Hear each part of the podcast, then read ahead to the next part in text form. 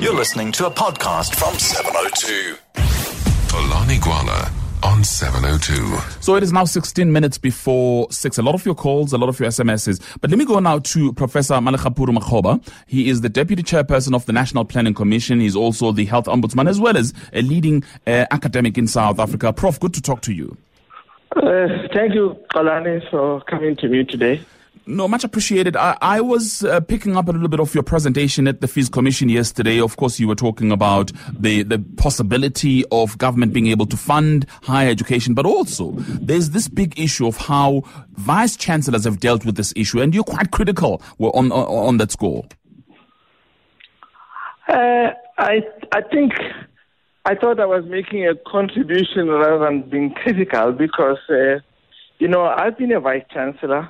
Yeah. Uh, I've spent uh, a large part of my life, I think, working with students uh, in many parts of the world, and and really, the situation we are in now between the students and the vice chancellor is my uh, impression and my belief that it was highly avoidable. I think if we had the right uh, leadership of vice chancellors that would uh, engage students rather than see students as a problem uh, and, and try to understand how students think and how intuitive they are and often correct uh, uh before us.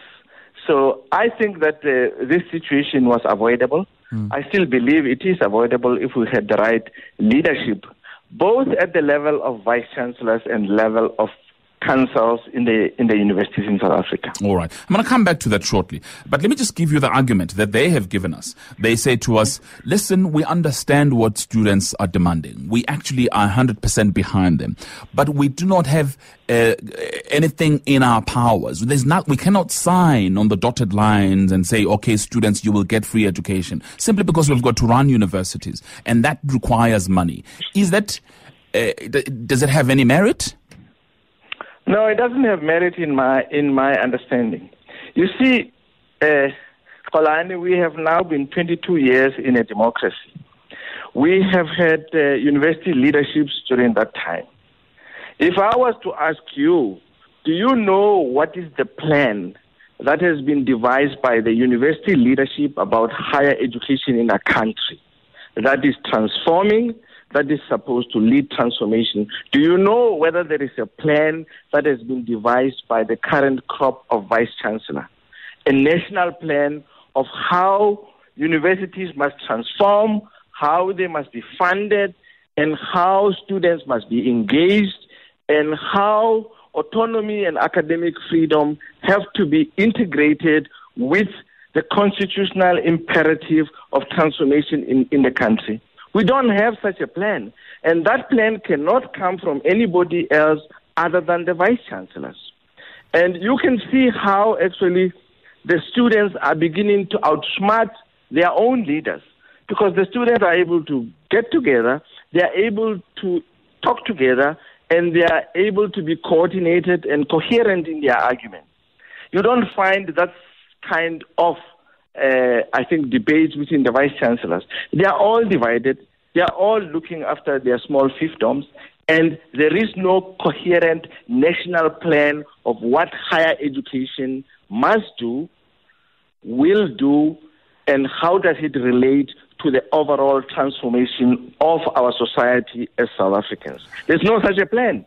But does that relate to this cohort of vice chancellors and the councils, or has that always been the case that universities in South Africa have all um, been dealing with these issues in silos? Well, there has always been a silo mentality. Maybe it's part of our apartheid uh, inheritance of being divided. That has always been there.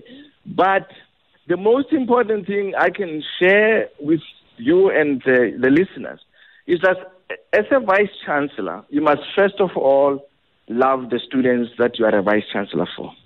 You must secondly be prepared to engage these kids because they don't make these arguments out of uh, it's not frivolous for them, it's real for them.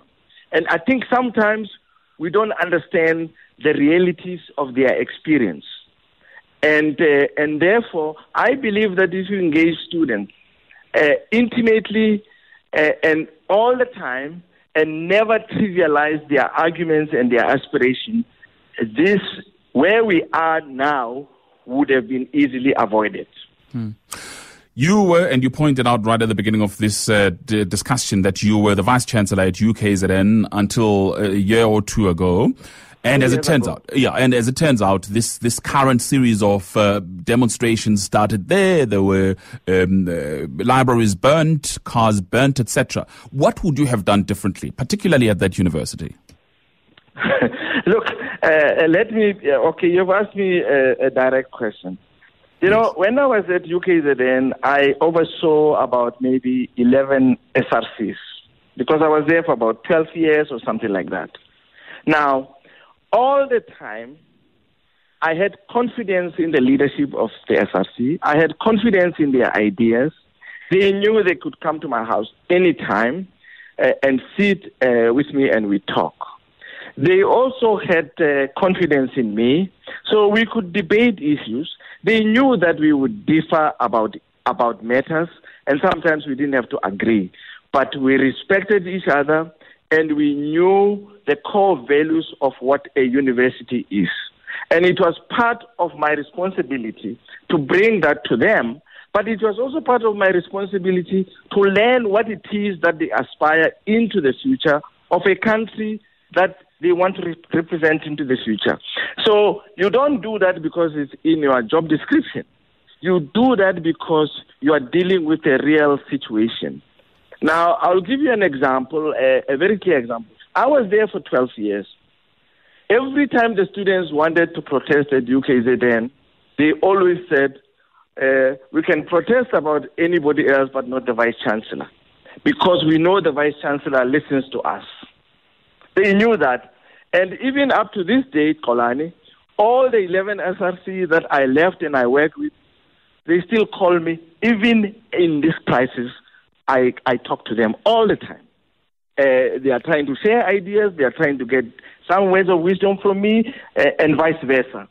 So it's a, it's, it's a relationship that you build with students, and it's not a relationship that is prescribed in your job contract. It's a relationship that you understand from the situation in which you are. Prof, You differ, but you respect each other. The question, however, is uh, in, during your tenure then, why were the plans that you're talking about not drawn up? Why were you not able to coordinate with other universities how to deal with these issues? Because these issues are not new. Uh, look, Xolani, you know this. I think if you read uh, the, the many articles I have written over the past 22 years about change and university quality and so forth, they speak to the very same issues that you are asking me.